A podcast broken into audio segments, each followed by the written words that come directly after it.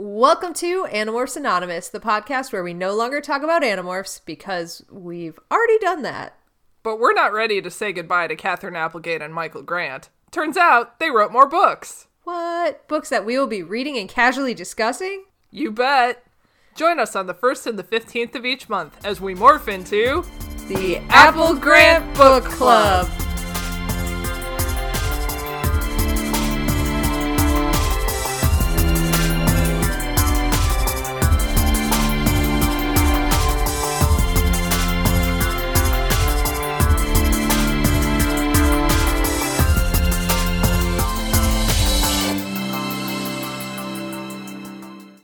I love this mute button. Oh my god.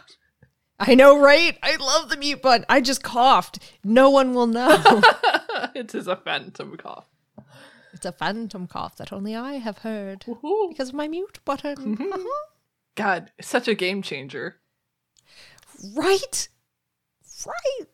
You feel free to move about in the world, in the mm-hmm. space. You hit mute and you could just go like dance away for a little bit and then come back and it's fine. If I had had a mute button during Animorphs Anonymous proper, where I was eating all the time, fucking game changer.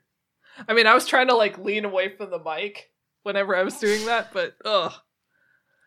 So Scott came downstairs last night to play on uh, one of the Twitch streams for the D&DB Patreon. And as he headed downstairs, he stopped. He went to the kitchen. I heard him grab a bag, and I was like, "What are you doing?" He's like, "I'm grabbing a snack." I'm like, "What are you grabbing?" He's like, "Pretzels." I'm like, "You don't eat that on stream, Scott. Don't you dare." Not pretzels, man. Not pretzels. Not pretzels. He's like, I won't. I have like half an hour. I'm like, you have to be on the call in five minutes. Don't eat the pretzels on stream. Oh no. He didn't eat the pretzels on stream. It was all fine. it's only okay when I do it. It's not. yeah, it It's is only okay when you do it. It It's is- only okay when you do it. Oh my god, the amount of people who must have been so pissed at me whenever I ate food. it's the number one rule of pod. It's like it's like people that chew gum while they're on stage performing a play. It's like you don't do that. Do people do that? I did go to like a middle or a high school production of Little Shop of Horrors, and one of the three like women at the beginning was she was chewing gum, and I was so mad. Oh no. Was it like a character choice or she was you were just No, like- it's just an eighth grader. Oh, okay. Just, just, I see. When you put eighth graders associated with it, it changes the situation a little bit. I'm going to see a a high school play with Shannon soon. It's okay. It's something like Murder on the 812 or something like that. Um, Shannon put it in the calendar proper, so it says this night at this time we're going to like Murder on the 812, and I wrote train murder play. okay. So How do you know it's a I've got. train? it was on the poster. Oh, I have no clue what this is other than that. okay. She said, It's $5. Do you want to go see kids perform a train murder play? And I said, Yeah. She didn't say the train murder part. I just saw a train and it's murder on something. Okay. So in my mind, train picture, murder, murder on the train. Okay. Because, okay. like, you would expect murder on the Orient Express, right. Right. But it's not. It's like the 812. So in my mind, it's murder on train. okay. But like, what if you had like a murder on the Orient Express, but it was an airplane? What if it was like a modern retelling of it? Hmm. There probably is something like that. Murder on the Airbus Express. Yeah, murder on the Concorde. They have to solve it in five minutes because Yes. that's how long a Concorde flight takes. Uh, except they don't make those anymore. There's Well, murder on the spaceship. murder on the ISS. Oh, the oh, there is there is have you seen Sunshine? No. Okay. That's that's like a sci-fi murder mystery thing. They're like going to the sun to like throw something in it of course. to like Trash, probably. Yeah, or like something to like reignite the sun so that the earth doesn't perish Ah. or some shit and there's like some kind of insanity that goes on. Sorry, spoilers for Sunshine starring Cillian Murphy. I feel like this must have come out like 10 years ago at this point. It's yeah, it's pretty old. I think someone's naked in it. No, I'm thinking of um the other murder. Equus with Daniel Radcliffe. No. I'm sure someone's naked in that movie. I'm positive. It's Daniel Radcliffe. What's the zombie movie where Cillian Murphy's naked? 28 days later? Yeah, that one. I just named one of the only zombie movies that I knew and hoped it was the right one. and then there's like 24 hours later, and there's like 28 weeks later. Those are the sequels. And then there's 28 Days, which is like not at all a zombie movie. Oh. I think it's about Sandra Bullock and she is an addict or something. Oh. Yeah. And then there's that one that takes place over summer with Zooey Deschanel. Oh yeah, 28 Days of Summer. 20. Yeah. That's it. 30 seconds of, they- of summer. they fall in love in an IKEA.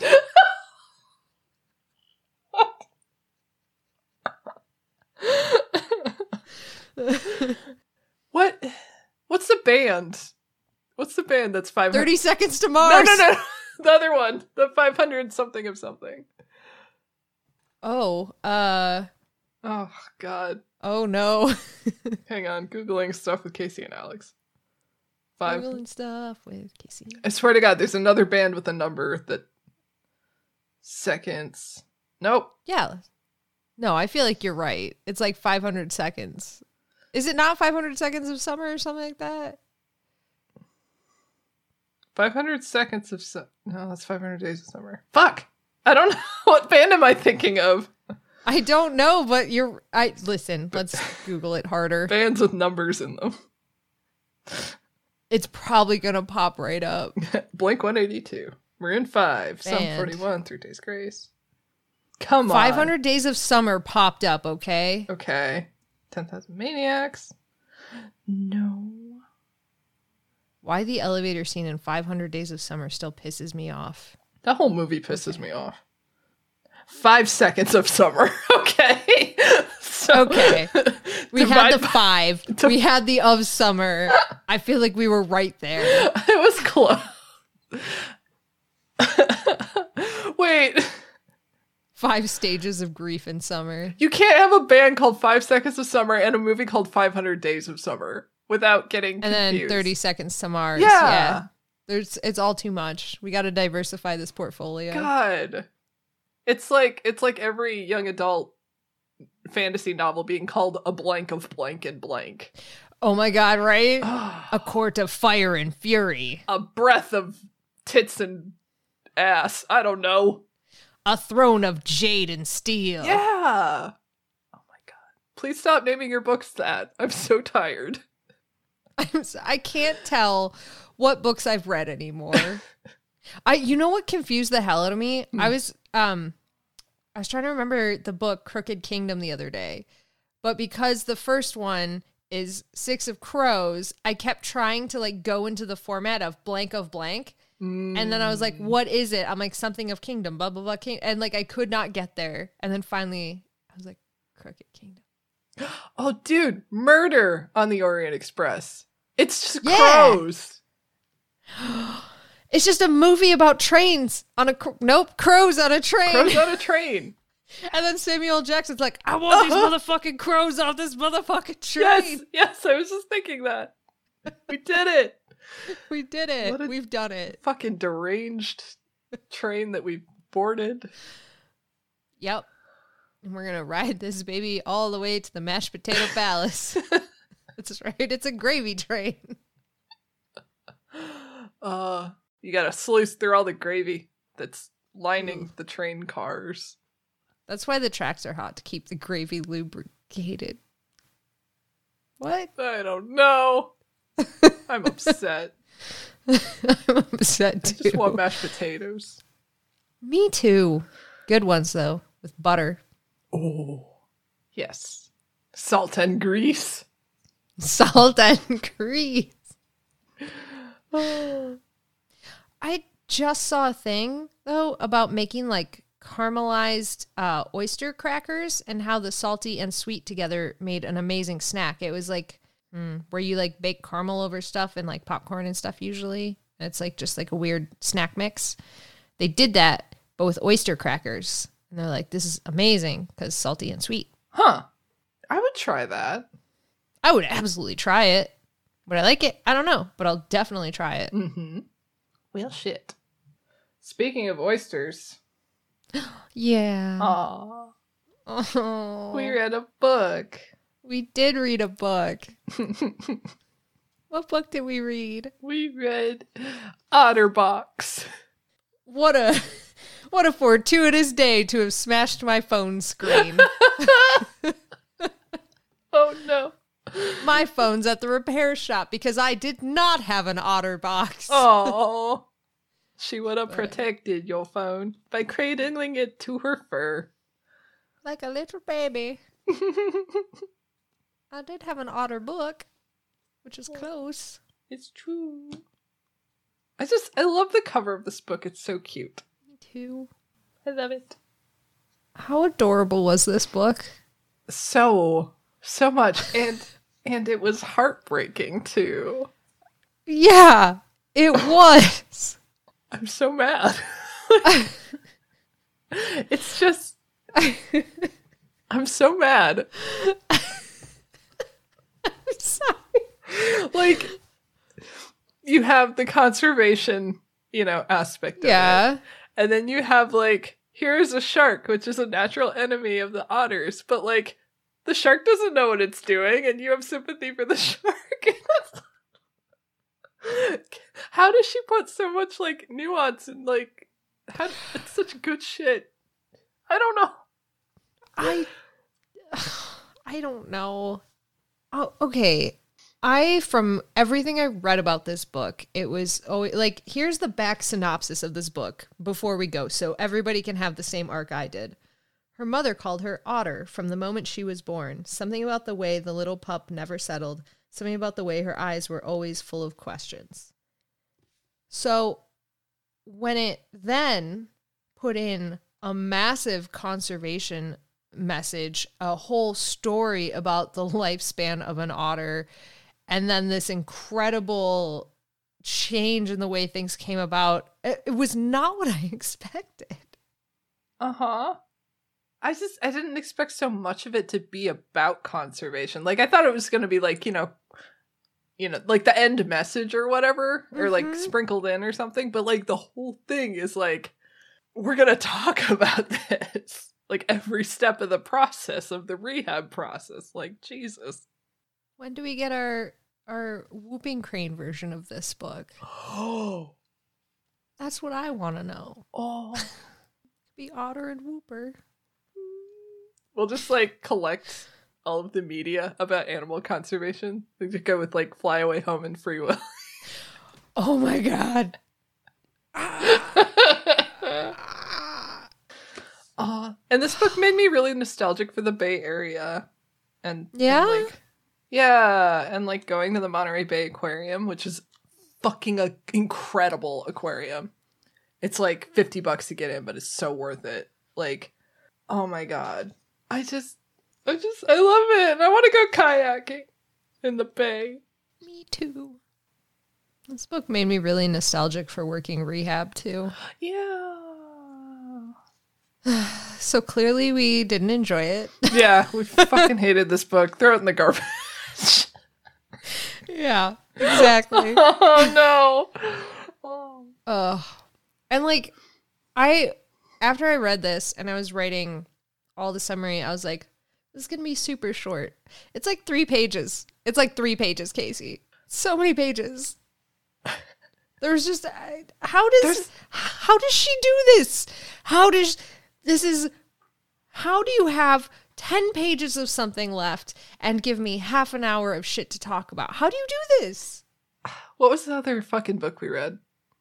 That was Uh Endling? I don't know. She just she puts so much into such a small space. I know. Like every line is gr- is fucking good and meaningful and yeah, I don't know.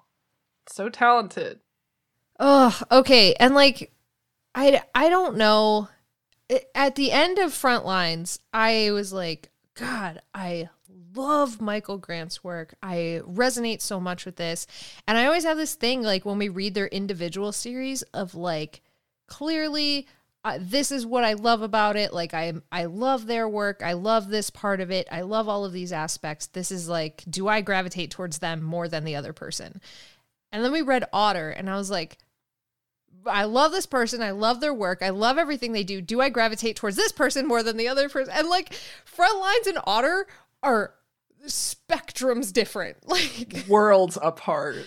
yeah, and I'm still like front lines. I love this. I love the gritty realism. I love adding women in here. I love these intricate, detailed stories where like we get to know these people as people. And then we read Odder, and I'm like, I would fucking die for Odder. Okay, I would do anything. And the story of conservation is beautiful and wonderful and amazing. And also, we were so intimidated by the way it was written, and I Yeah. loved it. I did too.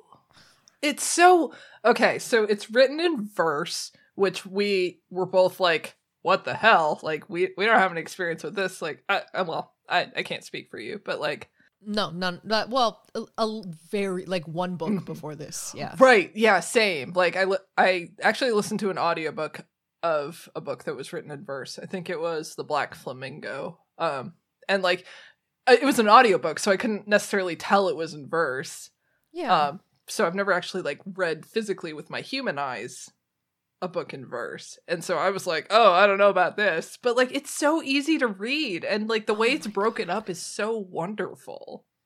hmm It's the way it is broken up in so many places, like page by page, yes, because it is broken on exactly where you should flip the page in the story. But then also, like I, when we talked about like, oh, because it's shorter, like we'll we'll each pick some to read. I picked one to read simply because the way it looks. So it's not going to come across. But fuck you guys, this is about what I want. This is this is my podcast. This is my podcast. I'll do what I please. I'll do what I please. oh my god. what I please is to read this this one short poem thing for you because it is written in a way that I like the look of. this book legitimately turned my entire day around yesterday. oh. Legitimately. I went into this book having such a shitty fucking day. And then I oh, read it and I was like, it's all right. It's all right. And like, I don't even want to describe it as cute because I feel like then people are like, oh, it's cute, like a little kid's book, blah, blah, blah. No, not cute like that. Like the illustrations, fucking adorable. Mm-hmm. The book itself, it's it's beautiful and wonderful. It is not cute. That that is such a good point. Cause yeah, like it's almost condescending to say it's cute. Like it's so it's not like mindless cotton candy fluff that you can just have. No, it's like it's deep and impactful and Odder goes through this like, you know, very intense character development because of something that happened to her. And it's just Oh my god. The end. Oh my god. I oh, the oh. yeah. I, Shit. sh- I don't. Okay, I should probably save this for the end. But like, mm-hmm. There was a whole thought arc that I did not expect to be on. Mm-hmm. I'm so I'm like- curious. This is weird. I like. I finished it. and I'm like, this is weird. These are weird thoughts. oh no, I want to know. All right. Well, do you want me to start summarizing and then we can yeah. do it? Okay. Mm-hmm. Um. So I did not summarize it by like page or whatever. It's in mm-hmm. three parts. I summarized it in three parts. Cool. Yeah. All right, let's do it. Odder was strange, even for an otter. She was extra playful, extra curious, extra energetic. She was so strange, in fact, that her mother named her Odder. She was always so bold and unafraid, much to the chagrin of her friend Kyrie. Kyrie was always warning her to keep her distance and stay away from boats and humans and kayaks and open water. All the same messages that Odder's mom said Kyrie would repeat. This did not stop Odder, who spent her days flipping exuberantly around the bay and searching for urchins, grooming, floating. That's how she spent her time. Until one day she decided to venture out into the open bay. But it was worth it. There was crab meat. But what Odder failed to take into account was that while, yes, there was crab and delicious food, there was a reason that otters did not swim there predators. Great white sharks do not have the reputation that otters do. They are not cuddly with their luxurious fur and big round eyes. They do not have a playful nature. They have rows of sharp triangular teeth and rough skin. Sea otters are not naturally their prey, but as hunger clawed at the shark's belly, it saw two creatures swimming and thought perhaps some sort of seals. After all, sharks mistook surfers for seals. Kyrie was humoring Odder as she swam out of the kelp fields and into the open waters, though she did try to distract her from the mission with a request to hear the story of the 50. Odder thought Kyrie looked off while she was recounting the story to her because as Odder talked about the story of the 50 otters that were left, and that was it, a true actual story of otter conservation, Kyrie was out moving around too much. Kyrie was just floating there looking a little bit off. But Odder was not to be deterred. Even though Kyrie was moving slowly, she dutifully entertained her friend before heading back towards the crab together. The shark targeted the slower animal, of course. They did not notice the danger until it was way too close. They took off, but Kyrie was not as quick as Odder. When the shark nipped at the end of Kyrie's tail, that's when Odder knew she had to intervene. She flipped around quick as lightning and headed back towards the shark, nipping at him. The shark, shocked by this, turned and sunk its teeth into her belly, but there was no blubber. This was not good prey. So the shark let it go and swam away in search of its next meal. That left Odder bleeding out and injured as she struggled to the shore. Eventually, she managed to swim and swim and then drag herself out onto the beach where she laid down. She closed her eyes, and with every breath, horrible pain went through her, and she waited for it all to end. She was aware of some commotion around her distantly, but she was so resigned to her fate that as she was carried off, she thought she heard a familiar voice and then gave in to the darkness. That's part one. Holy shit. Hey, so much happened. Mm-hmm. So much. oh my god. Yeah, so that's like where we start. Yeah. Fucking. You think it's a cute little story about a cute little otter and a cute little friend, and then immediately gets a like life threatening wound in her stomach. Mm-hmm. Oh Yep. no. And like we get little hints at this point that Odder has had interactions with humans. Like she jumps on the kayaks when no, none of the otters will. She mentions that the humans intervened at some point and helped her, so like they're okay. Um, and then at the very end, she hears the familiar voices. she's like blacking out and being carried off. I loved the way that that was introduced. Me too. Oh. And God. yeah, like the whole idea of like an animal that's too comfortable with humans and how that can be, you know, very, very dangerous for both the humans and the animal, and how mm-hmm. she's had to be like relocated a couple of times because she had had, you know, one too many interactions with random humans. It's just like, oh shit. That Yeah. and it like it pisses me off when you know, I see videos of like like a baby sea lion that like hops onto someone's kayak and they're like, "Oh my god, it's so cool." It's, uh, it's like, "No, that's bad. That's a bad thing." This is okay. This is not a cute story, but it reminded me of it. Have you seen the video where the sea lion hops onto the boat because it's being hunted by the orcas and the woman is on the mm-hmm. boat pleading with it to get off the boat because she's like, I literally cannot move from this area until the orcas are gone and like mm. we will be here for hours. And I'm like, lady, they're gonna eat it if you do. like, I get where you're coming from. Huh. And I get that this is a bad situation, but I just don't think you're to convince that thing to get off your boat. no.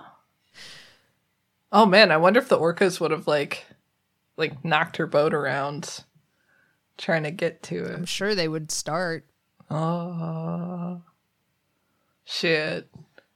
Yeah. Have you seen the one where the sea lion whips the octopus into the kayaker's face? That's funny. That is funny. it's such a hard hit, too. it's like whack. Shit. Uh, yeah. I don't know. Oh god, and like this has nothing to do with like aquatic animals, but we went to Yosemite National Park and there's signs everywhere saying do not feed the wildlife. Like don't feed the bears, don't feed the squirrels, blah blah blah.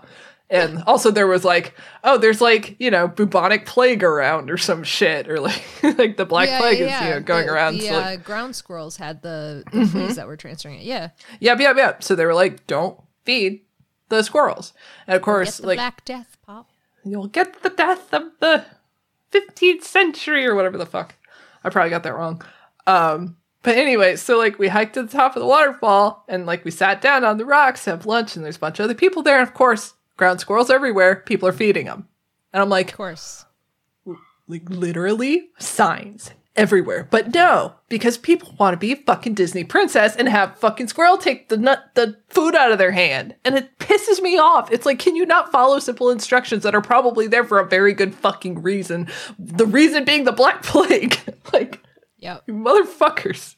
Stop it. There is something when it comes to animals that people just cannot. Okay, so this is another wild swing.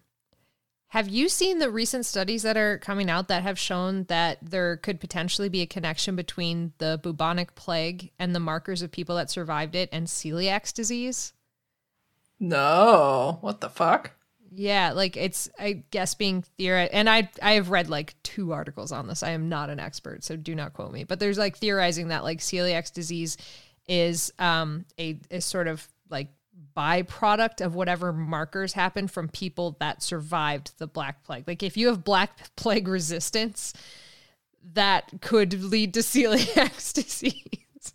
Holy shit. yeah it's the reason that like this was so like weird and impressive is to show you just like how long standing that like plague can affect genetics throughout the history of time more so Uh-huh. than like hey by the way if you can't eat bread you'll survive the bubonic plague that's not what they're saying wow. that would be cool though actually you're like oh if i die from the bread at least i can live through the plague Huh. yeah anyways Well, shit. cool, cool science shit coming out Cool science. Cool science. Cool science. wow. Yeah, I hope I remember right that it was celiac. I don't know. It was just a very cool article about like how Hmm. long standing things from Well, shit. how long that'll affect the population. We're all gonna die. Hopefully. Okay, so here is where things take a wild swing. Odder's early days were consumed mostly by clinging to her mother. She was held closely by her warm paws and soft fur. This was rarely interrupted by being tethered into a kelp bed while her mother tried to gather food. And the whole short time that her mother was gone, Odder would cry and yelp and scream. She did not like being left. But her mother always came back. That's what she told herself on the day when the sky turned threatening and the waters got choppy.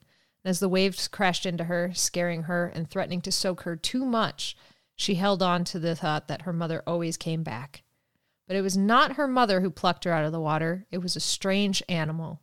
She struggled and squeaked, but it did not deter the creature. She was taken to a strange place where these creatures did many confusing things.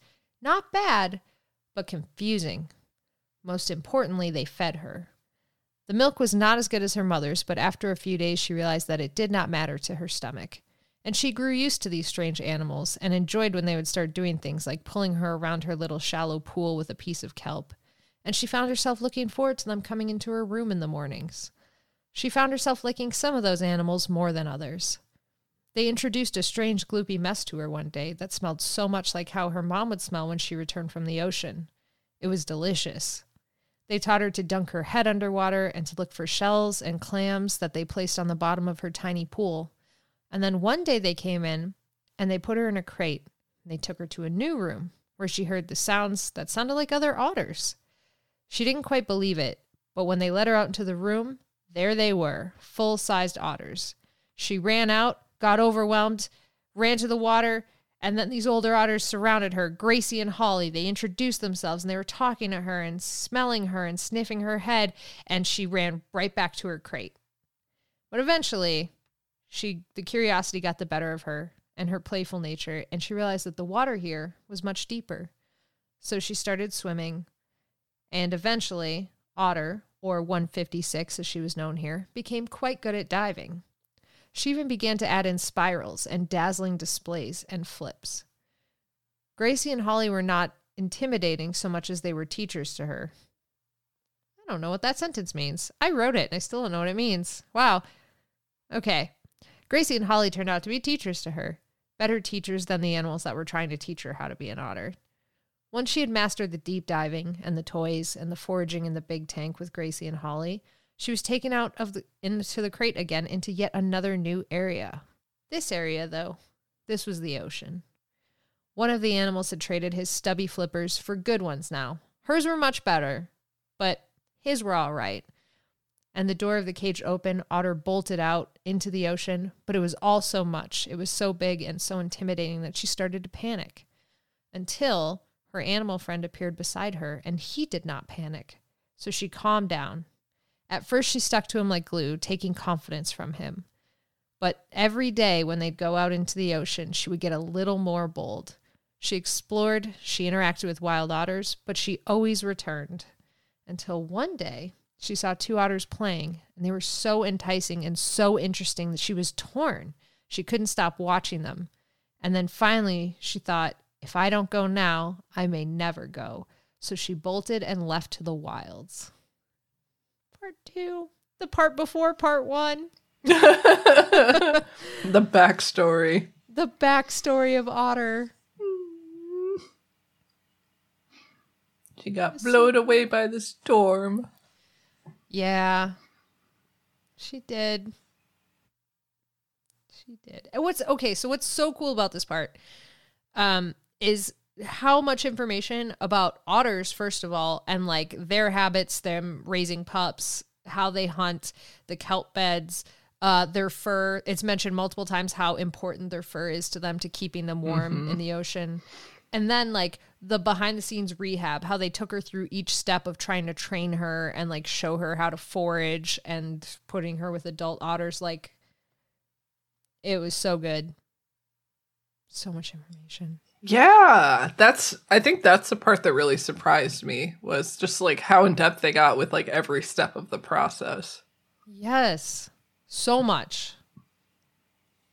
Oh, and I didn't expect that. Like I had no idea this was a conservation story. oh, I know. I thought we were gonna get some sort of like I don't know, finding Nemo type bullshit or something. I don't know. yeah, like okay, I listen. This is going to sound like I'm shoehorning Animorphs into here, but it very much feels like the same sort of thing as Animorphs in which eh, did any adult read this book? Did anybody on the advertising team like read this book and know what it was about? Because like funny animal changing story. This one, funny otter story. Everybody check out this otter story. And then you read it and it's this in-depth, heart-wrenching story with blood, violence, death, tears, joy, overwhelming circumstances, overcoming odds. And it's like, did anybody does anybody who markets books read the books? Or do they just look at the cover and they're like, I think I've got this? I just I love that though. Like I just I love like I don't want I just I would rather like pick something up and be like, oh, this is gonna be like, you know, fluff or nothing, and then you read it and you're like, oh my god. Like yeah. I love same. that it's so unexpected. Yeah. This okay, so I'll admit this is probably a little bit my fault because like I straight up do that on purpose where I'm like, I'm just gonna pick it up and read it. Do I know what the next series we're reading is about? Not a fucking clue. And I'm pretty pumped about that. oh shit. So good. it's so good. Oh, and another part that I loved was they kept talking about how like they gave her a number instead of a name because if they give her a name, they're going to start getting attached to mm-hmm. her. And then Holly and Gracie were like, if they give you a name, that means you're staying here. Yeah. And like they just kept hammering this in. It's like, oh, this is foreshadowing. What is this? Foreshadowing. Yeah. Does anybody know what foreshadowing is? oh no. I did have to go back though and look up their names again because in my head, this is my sickness. I read Gracie and then I went Gracie and Frankie. It's Gracie and Frankie. Oh, That's what see. I said Holly, and I'm like, it's Holly and Helena. Holly and Helena. I'm glad we both had that same issue. Oh no. Oh, oh, oh, oh. I think this was in this part. I just turned to a random page and I got the Keystones ones hmm. about how otters are a keystone species. And like the reason these are so important is that they are such in the food chain that without them, like everything fucking falls apart. And I just, I thought that was really interesting because I didn't think sea otters were a keystone species, but they are. They are. I mean, what isn't a keystone species, really? That is true. the end of the day, like, Yeah, everything's kind of important, even mosquitoes, which we hate. yeah. But you know what? That's why we love nightjars and whippoorwills.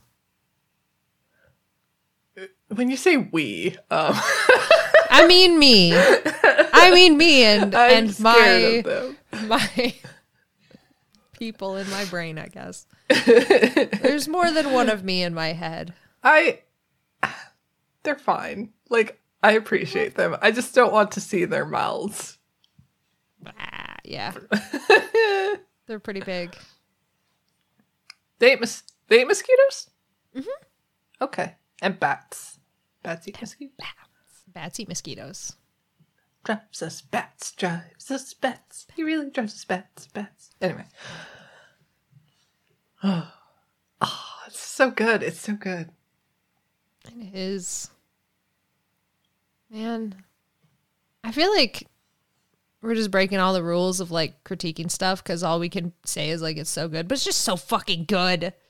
It is. Sometimes things are good. It's not often, which is why we're so like angry and we nitpick things. But when it comes to to Katherine, it's like it's just perfect and I love it. I I have fuck all to nitpick about this book. Our only complaint is more. Why isn't yeah, there more? pretty much. Why isn't there more? Ugh. I just it's so good.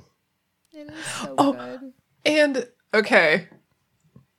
I like I started annotating, but then I realized there was going to be too many annotations, but one of my favorite ones, my passages, whatever you want to call it, is when she first goes to the clinic and it's talking about how like the prognosis is grim and and the the aquarists will hope that this time everything will be fine. And they've improved so much from like 10 years ago and even 5 years ago. But like why do their hearts rip open every time they fail? And i was just like oh thank you katherine. I'm having a feeling an emotion and a time. I had so many emotions and times reading this book. it's not fair it's not fair. why must they hurt us in this way So we grow. i guess i don't want to grow that's not true i'm just mad but happy but mad Yeah. Me too. Should we go into part three? Yes Okay. Odder's cage was familiar enough now. She had been raised here after all, but the early days were touch and go. There was the time that she was knocked out and stitched up and poked and prodded, and in between when she felt like she should lick her wounds, but the humans prevented her from getting to them, no matter how maddening they felt. But over time, Odder gained strength. She recovered and she began to try and move on her own. It was jerky and uncoordinated at first. After her belly wounds had healed and she had had some strength, they finally let her back into a pool. Odder thought she smelled something as they let her out into this area someone familiar. Her old friends Gracie and Holly were there. They swirled around her, sniffing at her and looking at her scars, and they asked her what it was like, the outside world. But Odder wouldn't tell them until they answered her. Was there another otter here? Twyla, they answered. But she was here with the shaking sickness. She had given birth to a stillborn pup and been taken away, and they hadn't seen her since. Odder said, What was her real name? Not the one that they gave her. And they confirmed they thought it was Kyrie. Odder stayed in this pool with the older otters for a while. And she swam, she flipped, she did all the things she did before, but it wasn't as exuberant. She began to wonder if she was even Odder anymore. She thought that when she go- went back to the wild, this time she wouldn't be Odder. She would be careful. She would never go into open waters like her mother and Kyrie had told her not to. She never truly moved as effortlessly as she had before. And it was Gracie that first noticed that they began to refer to her as Jazz. It was two full days before she pointed out to Odder that they had named her, a sure sign she was not going back to the wild. Odder felt that same feeling as she did when she laid on the beach, waiting to die. Sometimes it was the hoping that was the worst part, and acceptance came quickly. Odder never caught sight of Kyrie the whole time she was in the pool, but one day the humans came in and tried to coax her into a cage. Odder ignored them, not interested in this, until they enticed her with crab meat. Then she reluctantly came over. They got the net and caught her up. They took her into one of the small rooms, the shallow pool rooms, like when she was a baby. And when they deposited her there, a sight greeted her. It was Kyrie, holding onto a small fuzzy toy. Odder ran up to the glass and jumped around with joy at seeing her friend. But then she realized it wasn't a toy that Kyrie was holding. It was a pup. But she thought that Kyrie's pup had died. And Kyrie said it had. This is someone else's that they brought to me. How did she know what to do? Odder asked. And Kyrie said, I just do. They were kept side by side for a while, and though Odder couldn't quite figure out why she was being kept here, it became clear to her. One day, the animals entered wearing strange clothes, including a large box hat.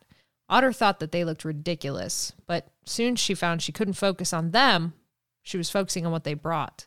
It was a little pup. It was older than Kyrie's, but it was a pup and they put it in the shallow pool and it screamed. The screaming hurt Odder's ears and she hated it. She swam as far away as she could. Kyrie might like the pups, but she was nothing like Kyrie. The humans watched, the baby screamed, and Odder ignored her until they came in and took her away. Relieved that that whole ordeal was over, Odder reclaimed her whole pool and ate and swam. And Kyrie wondered why she didn't seem interested in the pup. And Odder's like, I don't know, but I'm not interested. Maybe it was different for Kyrie because she had just lost her own pup. The next day, the animals brought in the baby again, and it screamed, slightly less, but Odder still had no interest in it. So the humans watched, and Odder ignored her. The third day, they brought her in, and it whined, and Odder ignored her while the humans watched. The fourth day, the pup was quiet, and the humans watched, and Odder mostly ignored her, but did once see if maybe she was alive. She was. The fifth day, the humans had a meeting before they brought the baby in, wondering what to do. If Odder didn't take to this pup, how would they raise her? Who would teach this baby to be an otter? They decided we'll give it one more day. And the baby sat quietly all day. Finally, towards the end of their time together, Odder decided to go make sure she was still alive because she was so quiet. But as Odder approached, the baby got scared and tried to flip away, getting caught in the seaweed. Seeing her so helpless and uncoordinated in the water, Odder realized she did have something she could teach this baby, because no otter should be afraid of the water. Odder flipped underneath her and grabbed her, holding her to her chest. She told the baby that she was no mother, but she could certainly teach her how to play, how to have fun, how to be in the water. She agrees to show the pups moves that she wouldn't even believe. Months pass, and Odder passes down her knowledge until it was time for the pup to go. The same way the human had let her go, she let the pup go. And that's the end of this book. Oh my god. I can't. I can't. I can't. I can't. It's like, what the fuck? How could you do this to us? Whose pup is that? Whose pup is that? oh, God. oh my god.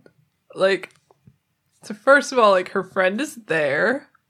They got reunited. Oh my god. When Odder saw, like, Kyrie holding the thing to her chest and she thought it was a toy, I was like, oh no. Like, like when they lose their pups and they just want something Right, to hold on to, comfort fake- them. I hate that. I thought the same thing.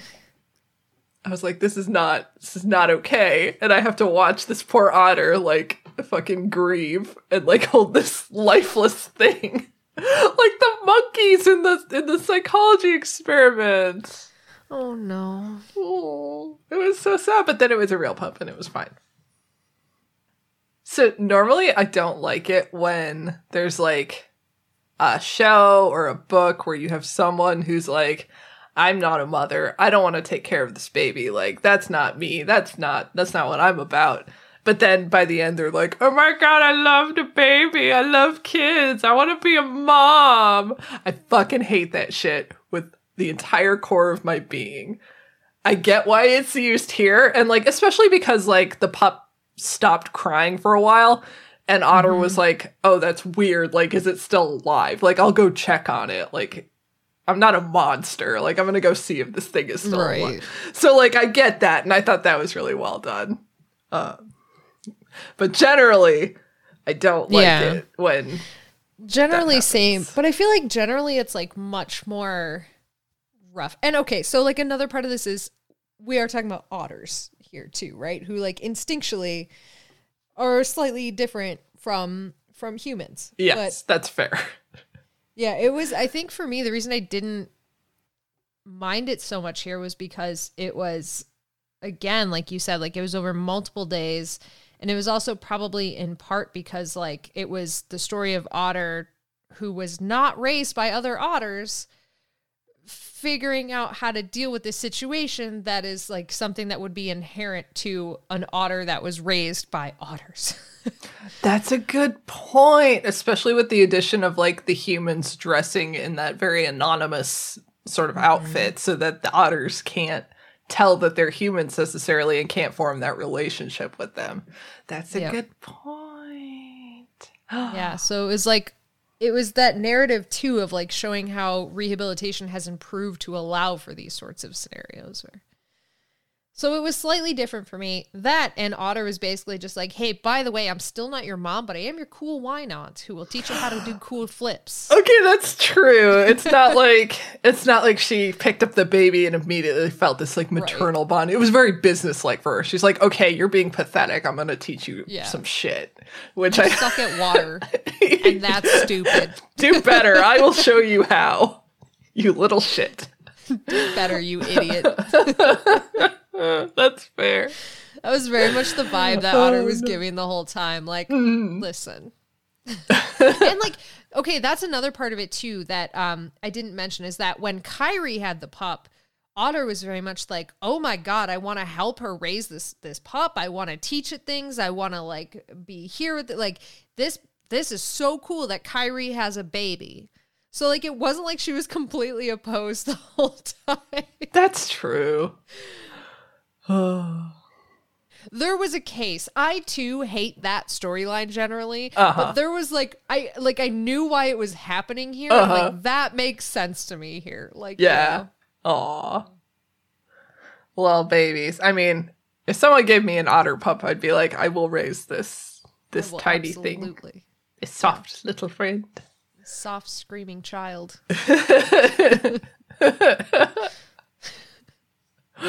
He can't do much but go round in circles. oh my god, they're so cute.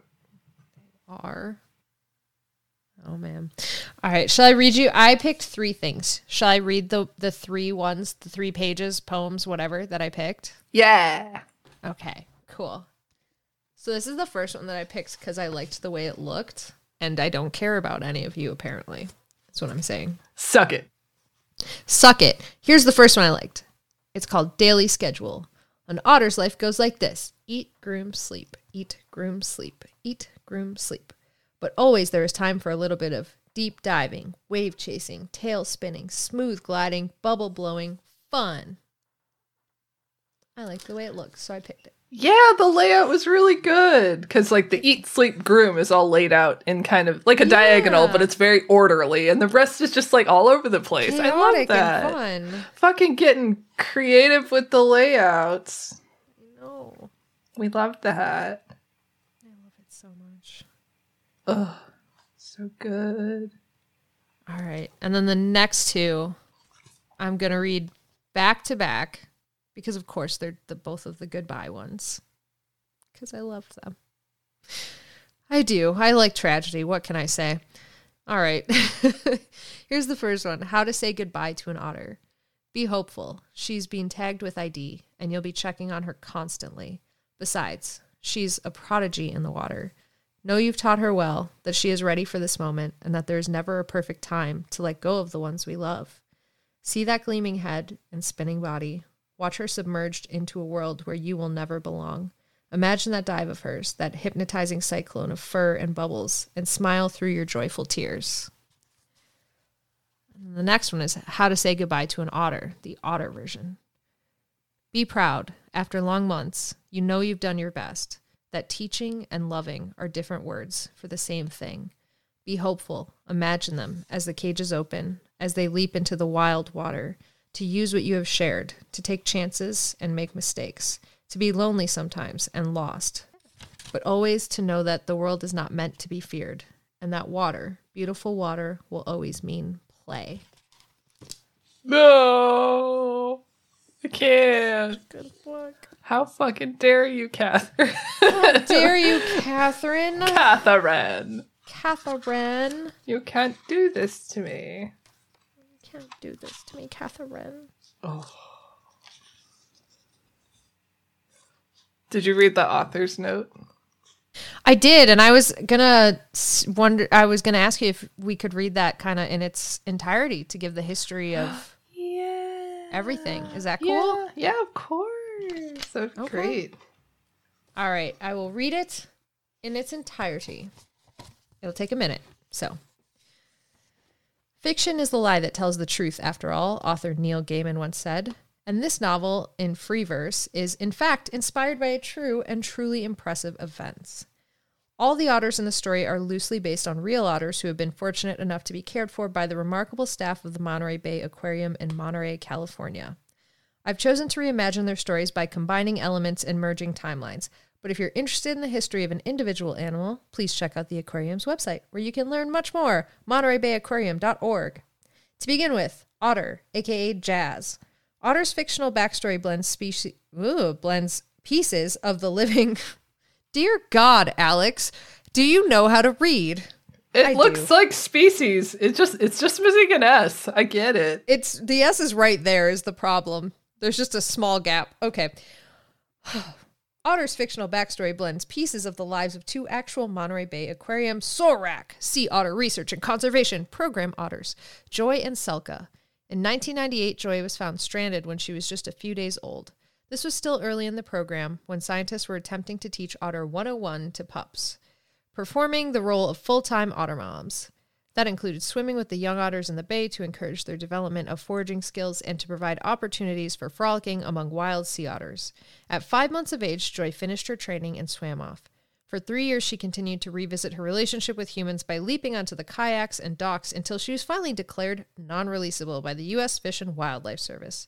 After reacclimating to aquarium life, she raised 16 orphan pups. Selka's story is somewhat different. She too was found alone as a week old pup and cared for at the aquarium. She remained there for almost a year, but only eight weeks after she was finally released, she was found with severe shark bite injuries. Once again, she was cared for at the aquarium, but her eventual return to the wild was marred by continuing health problems. She was declared non releasable, like Joy, and spent some time at the Long Marine Laboratory with otter researchers before returning to the aquarium in 2016 to become a permanent resident and surrogate mom.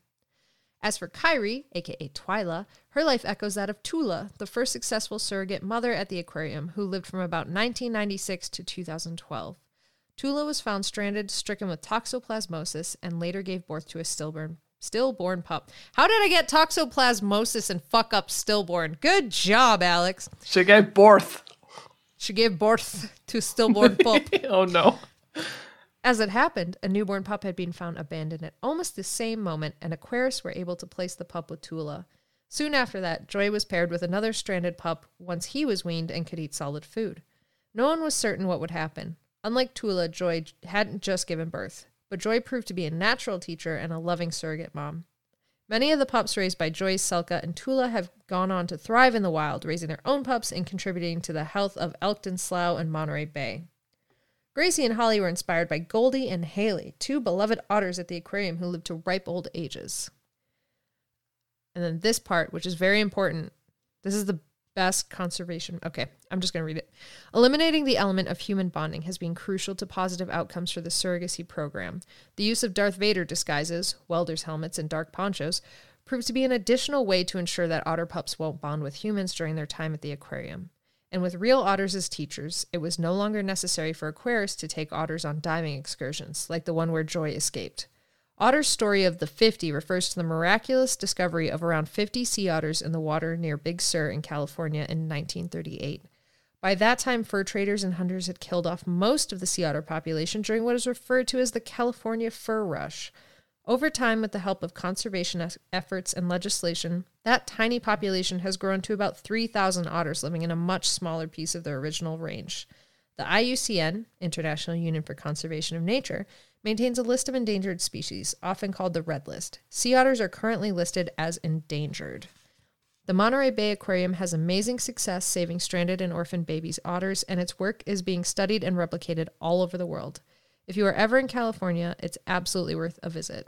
The world is lucky indeed to have the folks of the MBA Sea Otter Rescue and Conservation Program working tirelessly to heal the ocean, one otter at a time. Spend an hour watching otters frolic, and you'll come away forever changed.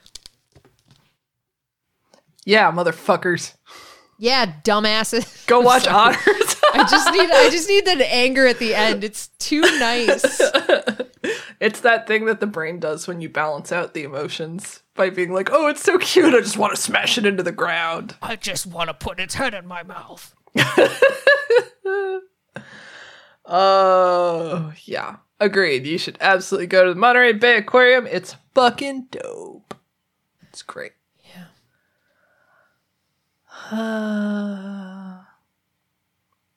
There's also the Marine Mammal Center, which is in Marin, California. Um, which I think they mostly do seals and sea lion rescue, but we also visited there and it was very cool. They give them they give them little hats instead of of tags no. sometimes. I don't know how they put the hats in. I, I don't know if they like I don't know, but they have little hats and it's really cute. Look at all their different colored hats. oh no. That was such a good book. It was. Oh, get it for everyone you know. Yeah, holidays are coming up. Buy it for everyone you know. Buy it now. grandparents, yeah. fucking boomers that need to get their head out of their ass. That's fucking boomers. oh, Buy them God. ten copies. That'll that'll fix them. Send them so many copies they can't leave their homes. Barricade a boomer in their home with otter. That's our new Christmas program. Oh no. Holy shit. oh no. Uh, maybe if they trip over a conservation story and bust their ass, they'll realize they need to care about something other than them fucking selves for once. Save the I'm otters, sorry. you selfish dick. Save the otters, you motherfuckers. Oh no. I so want the whooping crane story now. I'm sorry. The yeah. especially the author's note at the end. I'm like, give me the International Crane Foundation story. Come on. Oh my god, totally. They and they put on those those hand puppets so they can feed the chicks. And they use the welders' helmets too, and like Mhm. all the stuff. All the And then they can talk about the failed ultralight aircraft program that they don't use anymore. Oh, really? Did I- Yeah, they defunct it like right before COVID. Really? Mm-hmm. Oh. Because it was deemed unsuccessful because none of the wild cranes were really successfully raising colts. Oh. Yeah. What are they doing then now? They just do like the breeding program for the wild cranes and like conservation stuff, but they don't they don't mess with the rearing them anymore and teaching them how to fly. Okay. Hmm. So, anyways, I need that to be a heartwarming story because I'm so depressed about it. I appreciate. Oh. I appreciate something. Yeah. Oh. Just I love the whole progression of the conservation of just having, you know, back in the day when they were teaching the otters how to swim and how to play and stuff and then realizing that like oh shit the otters are bonding with humans and this is a bad thing and we got to change our strategy like i just that it's so fascinating i just love it Mm-hmm. like it makes perfect sense but it's not something i would have thought about necessarily Yeah.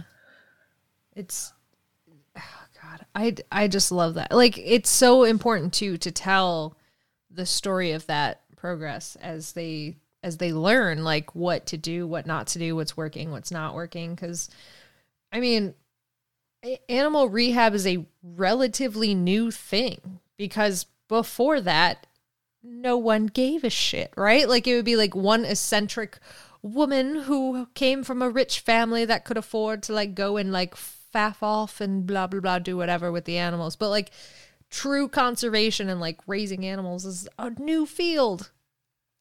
We're learning and growing. Yeah. And i love seeing that. Too. and just like the way that she wrote it, it is just it was so it was so skillfully done because like most of it is from otter's perspective.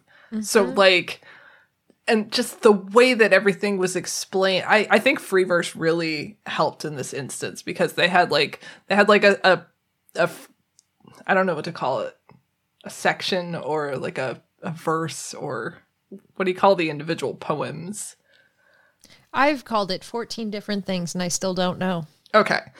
Well, in any case, like they had one where it's like this is what the the itinerary for the day would look like, or like this is all of you know the the subjects like stats or whatever, and you know like some of them were like very clinical sort of things, and others were just, I don't know, just like the way it was done isn't hitting you over the head with like okay kids let's figure out how to you know take care of an otter. It was just ugh, it was so good. Well, it's, it's like the ability to like as it takes your eye over the page when you're supposed to be like in a serious setting it's very vertical. And when you're supposed to have that kind of like fun energy to it it's all over scattered like mm-hmm.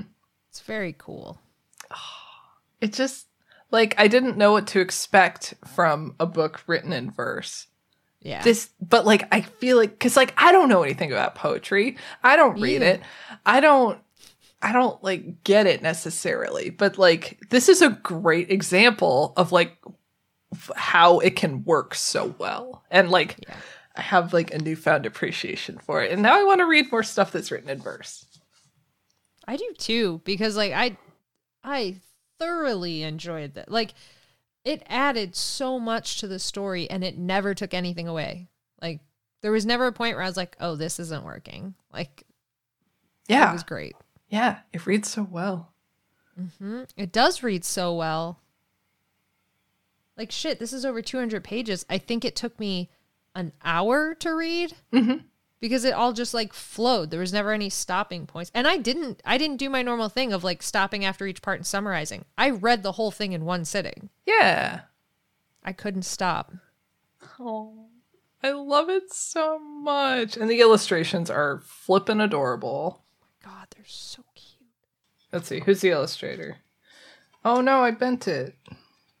No. Uh, Uh, Charles Santoso. Good job, Charles. These are great. They are great. Even like the little like sand dollar things and Yeah. Oh, at the end, instead of bullet points, they use shells and like the thank yous. Uh, yeah. That was so cute. Oh, it's so freaking great. Oh, and there's a bibliography.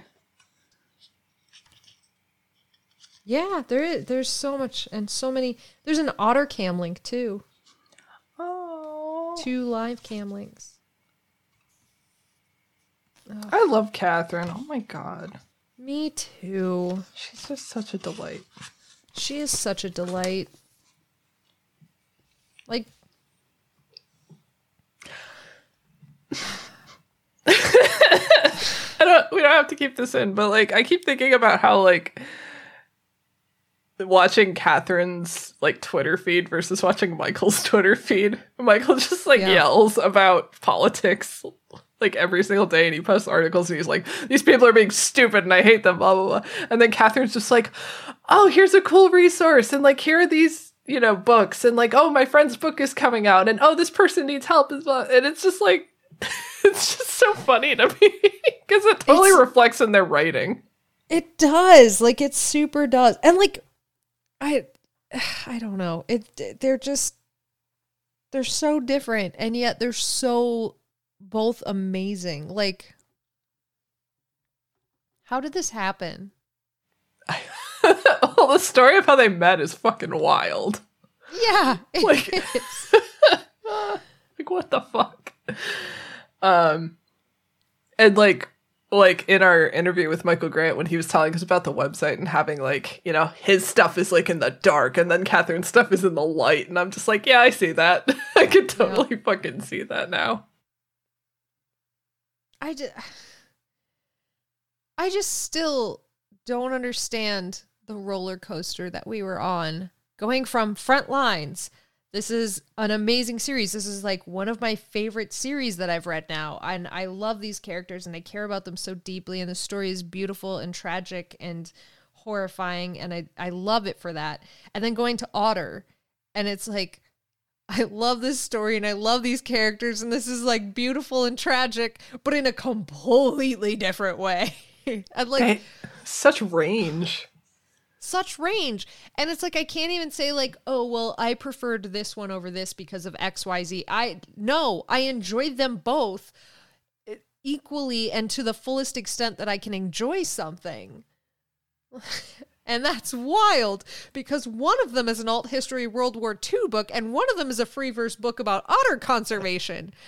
And I don't know how to how to deal with that. how do i reconcile this How inside me there are two wolves. inside you there's an otter and a world war ii soldier and they are fighting. Inside me, there is a soldier named Rio and an otter named Otter, oh my god. And I think they're friends, but I can't really tell. oh god i feel the same way. I just i love it though I oh love it too. And now that we're combining those two things, I do realize that what we have is Animorphs. that's fucking true it's so true shit Shit. it all comes back to animorphs It all comes back to Animorphs. amazing Oh, man. oh Please go buy Otter. Please go buy 40 copies of Otter. please oh my god it's so good so good. all of the children I can I know currently are too young for Katherine and Michael books, Except we should send them anyways. so that they can eventually grow into them. Hmm. Hmm. Hmm. Yeah, the other day when we were FaceTiming with Ella, I was like, "Do you think Ella's six? Do you think she's too young for Animorphs?" And Matt was like, "I don't No. know." Not the graphic novels. Hmm. Hmm. Hmm. Shit. Oh.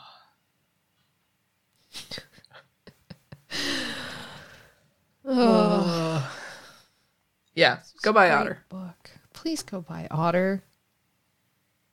It's a great book. It's so good. Do it now.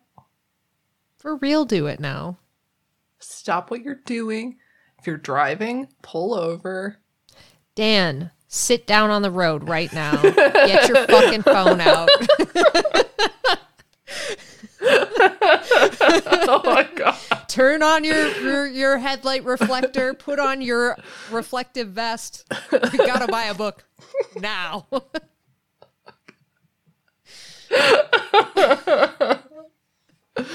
Oh shit, so funny. Uh, Christ. I I wish that like sh- so Katherine just did an otter book tour, and I say that lightly because I think it was like five locations, and it was like Michigan, Georgia, three places in California, something like that. Um, I would have loved to have gone to see her there because like I saw her on when she was on tour for Endling. And so like her reading like parts of that story, I certainly did not appreciate it enough back then, especially after like reading Endling and realizing like how amazing it was. I would love to re-listen to her do that when I had not just bought it 5 minutes earlier.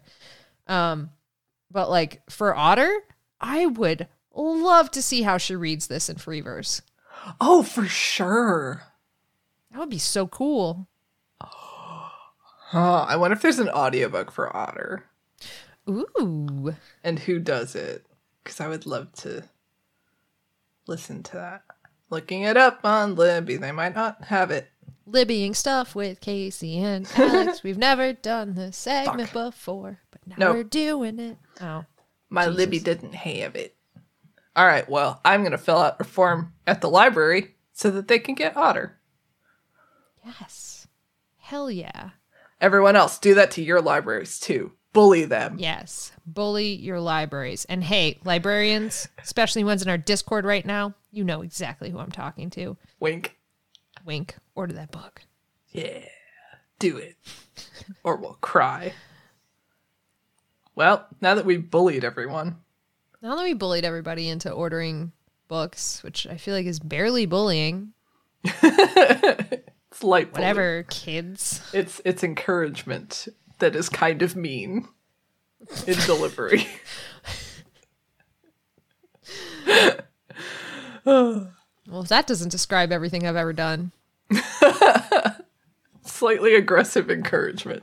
Slightly aggressive encouragement. Thin For real. threats. though. For real. Yeah, Buy Otter, order it, get it to your library, speak its name into the wind, and summon it to you. Well, and like birds. it's a standalone. It's not part of a series. Like we said, it takes like an hour or less to read. Like it's not it's not going to be a big time commitment and it's a great story. You sh- fucking you have no excuse. Mm-hmm. And like, I listen. I know every time we say our summaries do not do it justice. One, Oh. yes, still no. But two, seeing the way that it is written is half of the experience here. Oh, for sure. Mm-hmm. This absolutely has to be read or Absolutely, it does. listened to, I guess, eventually, Yes. but not through us.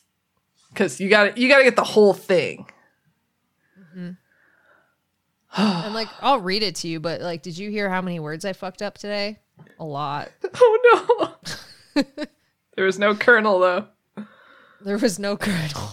No kernel, no Callio. Okay. Okay. Since we're talking horse girls here, real quick, um, now that we're in Saddle Club, uh, Carol's Carol's dad, he is a colonel. Do I ever read that word right? Fuck. No, my friends, not one time. Not one time have I read that word right. That word is cursed.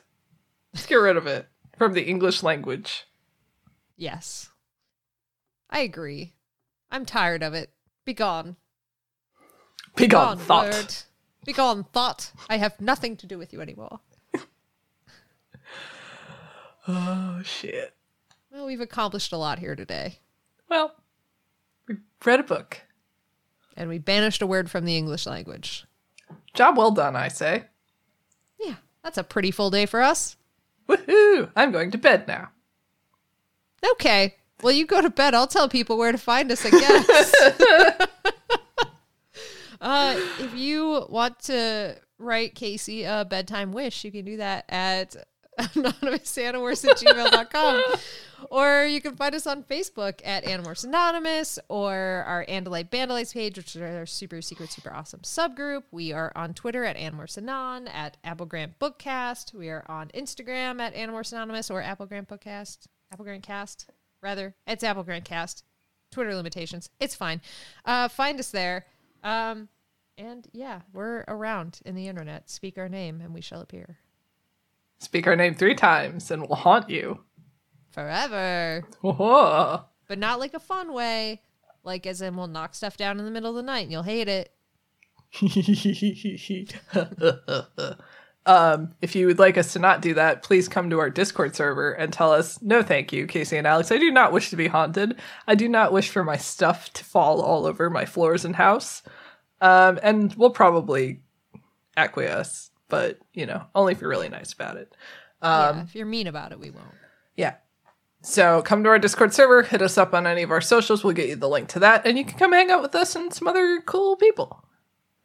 Hell yeah. There's so many cool people there. All of them are cool. All of them are cool. But what are some other cool people that don't exist in the real world, but who are delightful and wonderful, and I can read about their lives and their loves? They're idiots, and I love them. They're characters in my webcomic that I make and draw. That webcomic is called B-Side You, and you can read it for free at B-S-I-D-E-Y-O-U comic.com. You can read it on Tapas and Webtoons. And if you like it a lot, you could go to my Patreon, patreon.com slash KCD Studios. You can help support me making the comic with your money dollars. Um, you can get early access pages and, and work in progress pages. And if if you pledge a magical uh, amount of money that Alex will now tell you about, you can get other things. Yeah. So Dan and I do this Slater cast for. Hang on, let me go across the Dan fan and ask Dan how much money. Yeah, Dan. Dan. yeah, sorry. What are we charging this month? No, not next month. This this month. Yeah, is it is it nine thousand? Ten thousand? What are we saying this month? Dan says uh Dan says nine thousand eight hundred and fifty two dollars and sixty nine cents okay. because that's funny. I a added the sixty nine cents. Yeah. Dan's a delight, and I I did the the bad number at the end. Anyways, that's what we're charging. Um, we have literally lost all of our money uh, purchasing the studio to create the Slater cast. It is decked the fuck out. We are currently locked out and living in a van in Casey's driveway to follow our adventures in the Dan van. Go ahead and listen to Slater cast. Dabs. um, okay, I've listened to Slater Cast. It was fucking dope. I want to listen to more things that are great and that have people in them. People. People like us? Yeah, and other. People that are like us and that we like and that have faces. Great news. If you're listening to this, guess what day it is? November 15th. Do you know what that means? No, you don't know what that means. I haven't told you yet. That means that merely four days ago, a podcast came out called Late Starters. And Casey and I are on it with Tim and Austin, our friends from other podcasts. But go look up Late Starters because we will have just delightfully spammed the internet with links saying, please listen to our Pokemon TTRPG podcast. It is wonderful. I have a fat Charmander and I don't care who knows it. Everyone shall know it. Oh, I'm so glad we could finally talk about that. Oh my god, it's such a relief. It's such a relief. Holding it so close to our chest for so long. forever. But no, it's coming out now. So late starters, check it out on all your podcatchers. Check it out on Twitter at late starters. Check it out all over the place. It's great. Um and I'm sure it'll be on the CZ Drop YouTube and all that kind of stuff. Speaking of CZ Drop, guess who's on an Animorphs D&D live play podcast? That's right, it's me. I am on that podcast and I am playing Animorphs with my friends, just like adults do. Cool adults hanging out, playing Animorphs together for fake on D and D. Yep, we're real cool. It's great.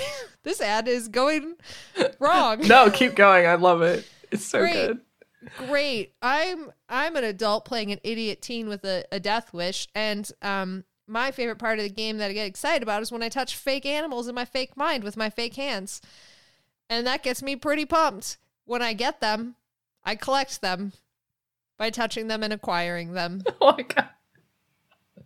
Shit. And then you morph them? And then I turn into them, and then I just then I describe to you how I play an animal. I'm an adult. what on earth? Depravity.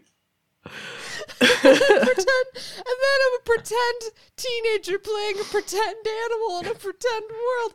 I'm 33. hell, hell yeah. You're living the good life. You kids and your mortgages and your, I don't know, children and shit. Yeah, you. you guys have to raise real children. Well, I'm raising one in my mind, and it's me. hey, you want more contents that adults make? How about Horse Girls, where we read YA horse novels like Heartland and The Saddle Club, and we talk about them. But honestly, in that show, we really only talk about them for like 10 to 15 minutes, and then we talk about a whole bunch of other cool, funny, hilarious shit that I love. And then we do a quiz, and Tim and I fight each other on it. It's very stressful. Casey can attest to this. As soon as the quiz comes down, you know nothing. You've never known anything. It's it's an experience. it is. And then sometimes you just start saying things you think it should be because it sounds funny. Jackie how the quiz Daytona. Jackie Daytona. Yeah. Yeah, so check out Horse Girls. Or you can join the Patreon there and hear Hearse Girls, which Casey is on. Woohoo! And it's delightful. We read Twilight. It's great. Uh, what other shows am I on? I am on Soup Salad Sandwich, which is on hiatus, but you can still find episodes. And what else am I on? Is that it? Did I do them all?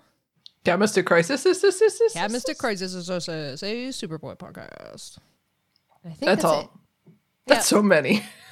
Yeah, we also have like Guild of Granddaughters, but that's like twice a year, so that's not. Hey, check out Guild of Granddaughters. It's Hell great. yeah. I play a benevolent task god that makes people way more famous than me complete tasks. So go to YouTube, look up Guild of Granddaughters, fucking check it out because I literally make people who are quite literally way more famous and talented and beautiful and wonderful than me play sports at Dragon Con in front of an audience and they have to do it. There are so many balls. There's so many balls of varying sizes. and I'm delighted by all of it. Oh man. It was great. There's a blow up T Rex. Don't know what I'm talking about? Fucking check out Guild of Granddaughters. Oh shit. Shit. We've made it to the end. Thank you to Jess for our awesome theme music that we love. Yeah. We love it. We adore it. I'm wiggling my eyebrows because that's how excited I am. Me too. But in response to you, because I didn't know what else to do with my face. I can do the Jack Black thing. Wait, Ooh. wait. Ah. Yeah. Oh, if I think about it it's too hard, I can't do it if I think You, about yeah, it. too you hurt your face. Yeah, Yeah. there you go. Oh, it's good. Oh, this is great audio. This is great audio. I'm glad we've done this eyebrow thing for 30 minutes. People will love this. I'm so sorry. I'm not sorry. Fuck them. I don't know what's happening. I'm getting very aggressive every time we stop talking about Otter. That's because it's such a cute otter. It's a cute, good time. Go buy it now. Go buy this book. Go flip away into the ocean of book sales and cling to Otter. Find it at the bottom of a sandy shoal of your indie bookstore local to you and clutch it to your chest tightly and take it to the counter. Do not unclench. Just make them scan the barcode where it is. It's fine. And then take this book home with you and read it. Aw, that's perfect. All right, bye. Bye.